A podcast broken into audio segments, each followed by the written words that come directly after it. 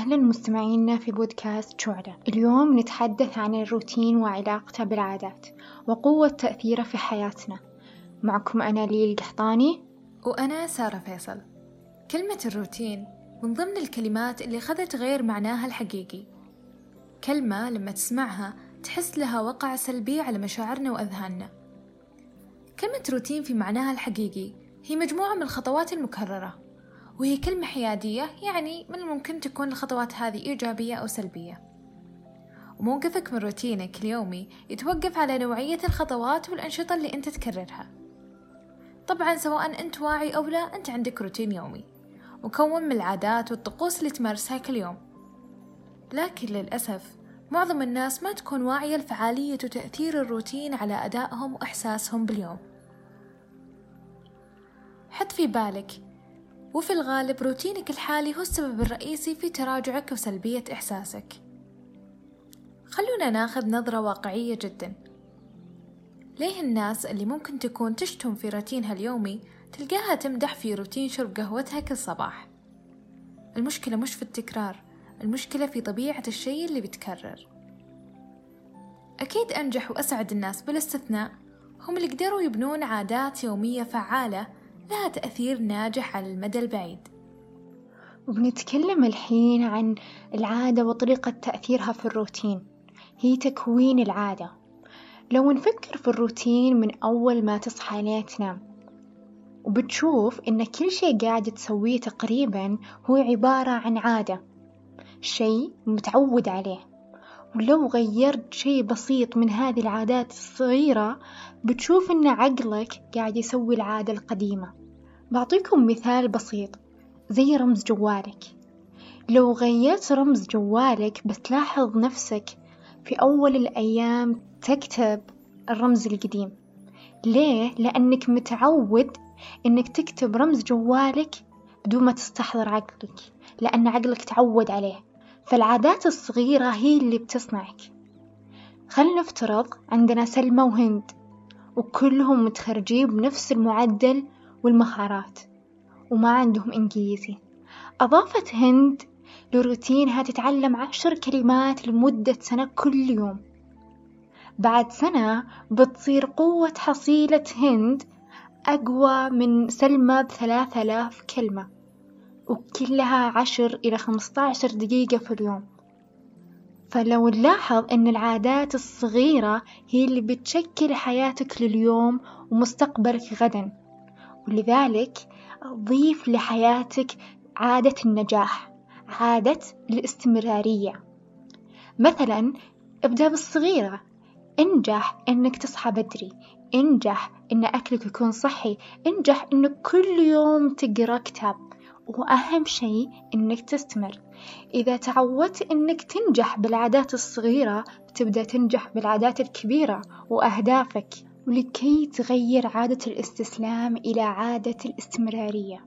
في ثلاث خطوات بذكرها. رقم واحد عامل العادة الجديدة وكأنها دوامك الرسمي. ليه؟ لأنك لو تلاحظ أن دوامك مو كل يوم عندك طاقة ولا عندك حماس وأحيانا تحس بكسل وودك إنك تنام وما تروح الدوام. مع ذلك تروح الدوام. نفس المعاملة عاملها عاداتك الجديدة. إذا قررت أنك تضيف عادة جديدة سوها وانتهى الموضوع. مع الأيام تتحول عندك عادة التسويف والمماطلة والاستسلام إلى عادة إيجابية وأنك تستمر. رقم اثنين اسأل السؤال الصح مثل ما يقولون نص العلم السؤال.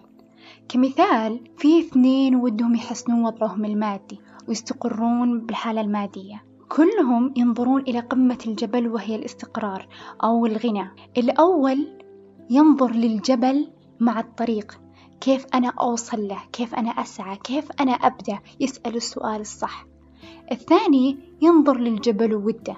مع ذلك كل يوم يتحلطم بس ما فكر ولا يوم إنه يمشي من الطريق. فبدال ما تسأل ليش ما أقدر اسأل كيف أقدر. لأنك لو سألت ليش بيجاوبك عقلك وظروفك وإمكانياتك والمحيط إنك ما تقدر وإنه صعبة وإن عندك ضغوط. والنقطة الأخيرة هذه أنا مجربتها فعليا. نظرتك للعادة وفهمك لطبيعة العادة هو اللي بيساعدك إنك تستمر في هذه العادة. مثل ما يقولون شوف الجانب الإيجابي واترك السلبي. لأني كنت قبل ودي أضيف عادة الصبر. وأخفف من حدة انفعالاتي في المواقف. كنت أنظر للصبر إنه تحمل وكتم أشياء سلبية كثير. فكان يجي اليوم اللي أفقد السيطرة وتخرب الأمور وتنفلت من يدي وهذه كثير نشوفها حولنا. بس لما غيرت نظرتي للصبر إنه حكمة وإنه ممكن يبعد عني الندم هنا ساعدني إني أنا أستمر في الصبر وأخفف حدة انفعالاتي وأفكر قبل ما أنفعل. وأشارت بعض الدراسات أن العادة تحتاج من أسبوعين إلى ثلاثة لتصبح جزءا منك ولكن البعض يجرب من أسبوعين إلى ثلاثة ويتركها لأنه لما قرر يبدأ في هذه العادة كان فقط ليجرب. بقول لكم تكنيك علمي يساعدك في فهم طبيعة العادة والتحكم في العادة لتغيرها من سلبية إلى إيجابية. وأتمنى تجيبون ورقة وقلم أو تكتبون بالجوال طبيعة العادة مكونة من ثلاث أجزاء. الأول هو المؤثر. في البداية لازم تحدد إيش المؤثر اللي خلاك تسوي هذه العادة. وفي أسئلة تسألها نفسك في كل مرة تقدم في هذه العادة. في كل مرة تسأل هذه الأسئلة بتلاحظ أن الإجابات تختلف إلا إجابة واحدة مشتركة. يعني اسأل إيش الشيء اللي خلاني أقدم في هذه العادة؟ وإيش المكان؟ ومين معي. الجزء الثاني هو السلوك. السلوك حدد العادة النمط المتكرر أو العملية المستمرة في هذه العادة. الجزء الثالث والأخير هو المكافأة. أو الجائزة الشعور النهائي اللي حصلت عليه بعد ما خلصت من هذه العادة. بعد ما حددنا الثلاث الأجزاء نبدأ الحين التحكم في العادة. يعني نفترض أن هند عندها عادة الأكل بشراهة. المؤثر عندها إنها لما تزعل تأكل بشراهة. فالجائزة أو المكافأة اللي تحصل عليها هي الراحة. أو التخفيف الشعور الزعل أو الضيقة. فهنا نغير فقط السلوك. لما تجيها حالة الزعل بدال ما تاكل بشراهة تروح تسوي هواية أخرى تأمل تعد من واحد إلى خمسين تسوي أي هواية صحية أو إيجابية ثانية. فبعد ما تخلص من العادة الإيجابية بتحصل على نفس المكافأة وهي تخفيف الضغط اللي جاها. وأخيرا محاولتك لتغيير عاداتك السلبية إلى إيجابية هي طريق ممهد لحياة صحية أكثر ونجاح أكبر. شكرا لكم. أخيرا تذكر أن الروتين يرسم حياتك أنت والمطلوب منك هو المداومة والتكرار للأفعال الإيجابية الصح. اللي تنفعنا مهما كانت بسيطة. وتذكروا دائما أن القليل الدائم في الواقع أكثر في مجموعه من الكثير المنقطع. ودمتم بخير.